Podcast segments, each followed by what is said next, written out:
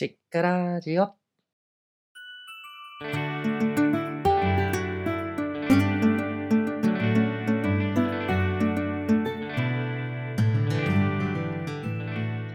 さて、始まりました。シカラジオ。えー、パーソナリティである僕、おすぎがですね、えー、しなやかに軽やかに生きていくために、日々どんなことをね、しているのかか、どんなことを考えているのか、そんなことを皆さんにお伝えできてたなと思って配信をしているラジオです。今日がですね、エピソード3ということで3回目ですね。で、えっ、ー、と、ポッドキャストの収録なんですけどね、あの、ちょっとね、音質とか気にしたいなっていうところで、実は収録してる時って、えー、エアコン消してるんですよね。まあこんなね、めっちゃ寒いのにエアコン消すなんてね、あ、寒とか思いながら実はね、毎回収録したりするんですけど、まあだったりするんでね、えー、と今日はですね、ちょっとその寒さに耐えられなくてですね、毛布にね、包まれて収録していますが、さて、それでは今日の本題に行ってみましょうかね。今日はですね、あのタイトルにもね、いつも通り書いてるんですけれども、えっ、ー、と、自信と不安についてなんか話したいなと思ってますと。なんかね、世の中的には自信を持って生きようとかね、自信がある方がいいみたいなね。で、逆にやっぱり不安はね、極力なくしていきましょうとか、不安は悪だみたいな風にね、なんかそんな風になんか世の中は認識してるなーって思ってってるんですけど、僕は。でもなんか僕個人としてはこの自信とか不安とかね、なんかあんまり良し悪しってないよなっていう風に感じています。まあどっちかっていうとね、なんかいい面も悪い面もあるっていう感じかなっていう風に認識してるので、そんなことをお話できたらなと思います。そう、皆さんでなんか自信って聞いてどんな印象を抱くんだろうなっていうのをちょっと聞いてみたいんですよね。なんか自信満々な人とかっていうと、なんだろうな、なんかイメージですけどね、なんか声が大きくて、堂々としていて、なんか胸を張って歩いているみたいな。なんかね、まあ僕もそんなイメージがあるんですよね。だからなんかいいイメージっていうんですかね。で、なんか YouTube とかでもね、見てたりするとね、自信をつけようとかね、なんかそういう風に言ってる人もいるよなとかと思ったりして、で、一方で、じゃあ不安ってどんなイメージ持ってます？なんかね、不安解消したいなとかね、なんか不安があるとちょっと縮こまってる感じとかね、なんか、なんだろうな、背中が猫背になっちゃって下向いてますみたいな、なんかそんなイメージがあるかもなって思うんですよね。で、今日まあ自信とか不安っていう、まあ、つまり感情のことなんですけど、ちょっと感情のことでね、あの、話したいことがですね、まあ、何かっていうと、感情に良し悪しってないんだよなっていうのがなんか僕が思ってることです。ね、なんか自信ってね、良い感情、不安って悪い感情って思うかもしれないですけど、なんか僕の認識としては、感情に良し悪しはなくて結構フラットなものっていう感じなんですね。で、ただですね、あの、まあ、感情によって、あとそれとその時の自分の状態によって、なんだろうな、居心地が悪いなとか、居心地が良いなっていう感じる時はあります。まあそれを良し悪しといえば良し悪しなんですけど、ただ感情それ自体にもう絶対的な良いとか絶対的な悪いがあるかっていうとそうじゃないよなって思ってます。なのでね、まあ、あの、多分多くの人にとって不安って居心地悪い感情だろうなって思ってるんですよね。まあ僕もその一人ですと。なので、できるだけね、不安を感じたら、まあ、不安が大きくなる前になんか解消したいなとかと思ったりはしますと。さてね、なんかこの感情に良し悪しはないって言ったんですけど、じゃあ何に良し悪しがあるんだろうななんとなくね、感情と紐づいてそうな感じがするんですけど、実はそうじゃないんだよなっていうのは僕が思ってることです。で、じゃあ何に良し悪しがあるかっていうと、その感情によって誘発されるとか起因するのか行動にはなんか良し悪しが出てくるなって僕は感じてます。まあでもこの行動のね、良し悪しの基準もね、なんかその行動の先の目的とかね、解釈次第だったりはするんですけど、でもやっぱり良し悪しは行動には出てくるなっていうのは思います。例えばね、自信で言うと、なんか自信がある人って堂々としてますしね。で、それで、なんかなんだろうな、あの、ちょっとリスクの高い行動っていうんですかね、誰も挑戦しないようなことに挑戦する、なんかそんな勇気を持っているような感じですよね。なので、その自信を持ってなんか新しいこととかにチャレンジするように自信を使ってるのであれば、なんかその行動ってすごくいいよなって、自分のやったことないことに挑戦するって、まあ、文脈としてはなんか僕にとっては良い行動なんじゃないかなと思うんですよね。ただ一方で、自信があることで悪い行動も、まあ、あるよなと思ってて、あの、なんか慢心っていうね、言葉がある通り、そう、自信があるんですよね。自信があるから、なんだろうな、なんか、まあ、準備しなくていいや、とかね。自信があるから、もうこれでいけるっしょって言って、なんだろう、練習しなくなっちゃったりとか。で、そんなことをしてると足元すくわれるっていうね。なんかそういうことですね。つまり地震によってなんか行動しなくなるっていう側面もあるんですよねと。まあそこをね、まあ慢心とね、多分言葉としてはあるんだと思うんですけど、慢心しているとか、あと過信しているっていうとこですよね。で、それによって失敗しちゃうとか。で、ここでまあ自信がいけないというよりかは、自信があることで、あれですね、行動しなかった。つまり準備しなかったとかね、なんか練習しなかったってことが悪いわけじゃないですか。だからなんか地震って、地震自体は良し悪しはないなと思ってるんですけど、じゃあ地震によって誘発される行動に良し悪しが出てくるなって思うわけですよ。で、同様にして不安もそうだよなって思ってます。で、不安だとね、まっすぐね、なんか悪い行動の方が思いつきやすいと思うんですけど、そう、不安だ、不安だ、不安だっつってね、そう、不安だから、なんか縮こもっちゃってね、なんか行動できないとか、行動しないとか、っていう風になっていくわけですよね。で、まあ、それはやっぱり良くないだろうと。やっぱり、まあ、行動するのがね、全て良いってことではないんですけど、なんだろうな、行動すべき時にできないとかね、なんかそれは良くないだろうなっていうのが、まあ不安があることでね、タイミングによってはそれが誘発されちゃうだろうなって思うので、まあそういうことに関しては不安から来るね、行動しないことっていうのは良くないだろうなって僕は捉えてますと。ただ一方で、まあ自信の逆じゃないんですけどね、ちょっと思い出してほしいんですけど、皆さん。なんか例えばテスト前とか、なんだろうな、まあ僕ピアノやってたんでね、ピアノの発表会の前とか、あとは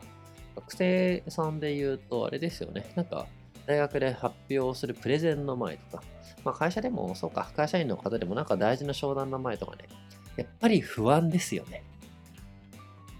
そう。で、不安なんですよ。で、ただ、その不安だから、準備したり、練習したりするわけですよね。僕も、あの、ピアノの発表会前とかなんか、普段そこまでね、ピアノ練習しないのに、なんか発表会前すごい頑張って練習するんですよ。やっぱりそれは不安だからなんですよね。まあ不安とそれだと、やっぱり上手に弾きたいなとか、自分が出したい音があるから、そういう音をその本番で弾きたいなっていうのがあるんですけど、まあ、そんな思いもありつつ、やっぱり不安だから練習しよう、準備しようって言って、行動するんですよね。で、なんか不安って、あなんか一概にね、行動を止めるものって最初ね、紹介したんですけど、実は行動する動機にもなったりするわけなんですよ。だから不安もいい面と悪い面あるよなと思っていて、いい面っていうかまあ不安によって誘発される行動ですよね。にいい面と悪い面があるんだよなって思ってるんですよ。だからですね、まあ今の自信と不安のね、話をしたんですけども、そう、その今抱いている感情がどんなものかっていうのをちゃんと自分が認識した後ですよね。認識した後に、そこから誘発される行動を良い行動にしていけば、あ、人生ちょっとうまくいくんじゃねって僕は思ってるんですよね。で、なので、例えば自信、ああ、今日自信あんなとか、なんか自信満々だなっていう風なね、そんな時を感じたら、そしたらですね、なんか自分が今までやったことないことにチャレンジしてみようとかね。もしくは、なんか今までとちょっと違うやり方でやってみようとか。いわゆる今までの自分のやってきたことからちょっと外れるような行動に手を出してみようっていう風にね、なんかそういう風に自分は考えて、えー、と行動するようにしています。まあそんなね言、言って簡単に行動できるかってそうじゃないんですけど、でもなんかそんなことをね、思いながらね、使ってますと。で、一方で、あの、その自信が慢心とかね、過信にならないように、自信がある時の後に何か大事なこと、いわゆるテストとかね、なんかそういう何か発表しなきゃいけないことがあった時は、自信があってもちょっとちゃんと足元を見るみたいなね、なんかそんな行動をするようにしていますと。で不安ですよね。もう不安はね、えーと、居心地が悪い感情だから、なるべく早くね、僕もね、不安とおさらばしたいっちゃしたいんですけど、やっぱそういう時にできることって何かっていうと、まあ、準備とか練習なんですよね。もう目の前のことに打ち込むっていう風にしています。もう、あの本当にあの不安だから、なんかやりたいこと、やりたくないこととかもね、やっていけると、あの行動の動機になるんですよね。なので不安な時こそ手を動かす時だとか、口を動かす時だと僕は思っていますと。なので不安を感じたら、やっぱりその、きっと行動するっていうね、あの、そういうことをするようにしています。なので、不安だから勉強するみたいなね。そうやって、えっ、ー、と、不安だから行動を止めるんじゃなくて、不安だからこそ行動をするっていうような考えでね、僕は動いていたりしますと。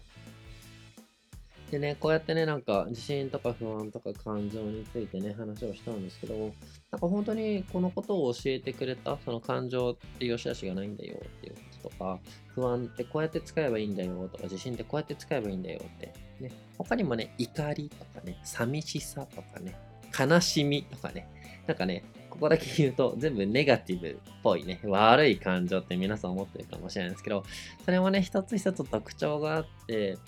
それがね、こういう行動、そういう感情の時はこういう行動、こういう良い行動をするといいんですよってね、感情から誘発される行動で、悪い方向に行かないようにするみたいなね、そんなことがね、書いてある本があって、それを読んでからそういう風な、こういうようなね、考え方とか行動していこうって思うようになったんですよね。で、それがですね、えっとね、ちょっとですね、なんかタイトルがうろ覚えで恐縮なんですけど、ちょっと後で概要欄にね、しっかりあのタイトル書いて、で、そのリンクとかも書いておこうと思うんですけど、確かですね、ネガティブ感情が成功を呼ぶだったかな。確かそんな本だったと思います。そう、ネガティブ感情。まあ、ここでね、あの、ネガティブというふうにね、えっ、ー、と、感情に、えっ、ー、と、ネガティブっていう名前をつけてるんですけど、まあ、悪い感情というよりかは、まあ、途中で紹介した、ね、居心地が良くない感情。だから、共にあんまり痛くないなっていう感情ですよね。で、それも使い方によって、ま、成功に導いてくれる鍵なんだよっていうことがね、あの書いてある本ですね。なんかただ単にこれ筆者のね、経験談で書かれてるわけではなくて、きちんとね、その感情について研究して、研究論文とかを出されてる方がまとめた本なので、ある程度ね、科学的なね、実証データとかもありながらあの説明してくれるので、あの結構ね、納得しながらあの読める本だろうなって思います。で、やっぱりこれを知ってからですね、あの感情に振り回されなくなったというかですね、あの、いわゆる感情によって、そのもその時に持ってる感情によって、悪い行動っていうのも応援して引き起こされてたんですよね、今までの人生。で、それが少なくなったなというふうに感じています。で、それがあるからですね、本当にね、あの何度も言ってるんですけどね、この番組だとしなやかに軽やかにっていうところ。ですね。何か変な、変な失敗とかね、なんか誰かに巻き込まれてとかね、自分の感情に振り回されてみたいなね。でそれで変な行動しちゃうみたいなのが本当に減ったので、このね、あの、感情、ネガティブ感情をどう使うかとかね。あと、一方でポジティブ感情と言われるね、そういうこと、嬉しいとか、さっき言った自信とかね。なんかそういうのにも実はね、良くない行動ってあるんですよっていうことを知ったので、あ、一概にね、あ居心地がいいからって全部がいいわけじゃないのねっていうことも知れたそういうことになった本だったんですけど、なのでね、まあそんなことを知るとですね、皆さんの人生もなんかね、一つね、変わっていくのかなとか、いい方向に変わっていくんじゃないかなと思ったので、今日この話を紹介しました。というところです。はい、さて、まあここからエンディングですよね。ね、あの前回のね、あのエピソードでも紹介しましたが、えっ、と、Twitter アカウント、と、あとそれとですね、番組メールアドレスっていうのを作りました。えっ、ー、と、Twitter アカウントとかね、番組メールアドレスはですね、リンクを概要欄に、えー、貼っておきます。えー、まあ、このね、あのラジオエピソードを聞いた感想とかはですね、まあ、Twitter を持ってる方はですね、Twitter でハッシュタグシカラジオ、えっと、ハッシュタグシカラジオですね。最初の2文字のシカはひらがなで、最後の3文字ラジオはカタカナです。でそれで感想をつぶやいていただけるとすごく嬉しいですし、なんかこの番組内でもね、取り上げようかなと思っています。で、なんかね、ツイッターでちょっとつぶやくの恥ずかしいなっていう方はですね、個人的に、あの、メールとかでね、感想とかですね、あと質問もあればですね、いただければなと思います。本当にですね、視聴者さんからのですね、そういうコメントって、あの、こういう、まあ、YouTube もそうだと思いますけどね、ラジオ配信とかね、してる人にとってはですね、本当に嬉しいんですよね。なので、まあ、それがね、また次のエピソードを収録しようとか、編集しようとか、アップロードしようとかね、ああ、次こういうこと話そうかなっていうのをね、考えるね、きっかけにもなったりするので、ぜひとも、あの、そういうコメントとかメッセージがあればですね、送っていただけたらと思っています。本当に喜びます。あの、個人的にね、あの、おすぎさんのラジオ聞きましたよとかね、あと Facebook でいいねくれたりとかね、あと LINE で、あ、こういう感想ですみたいなのをいただけると本当に嬉しいので、えー、なんか単純に僕が嬉しいっていうのでね、なんか送ってくれたらなって思ってます。さて、それではですね、ここでですね、鹿ラジオエピソード3を終わっていこうと思います。なんだかんだでね、なんか、あの5日おきぐらいに、あの、投稿もできてたりするのでね、ちょっとこの後ね、もうあの頻度は不定期かなと思いますけど、もっと自分の思ったタイミングでですね、どんどんどんどんアップロードしていこうかなと思うので、また次回のエピソードも楽しみにしていただけたらと思います。では、これで失礼します。おやすみなさーい。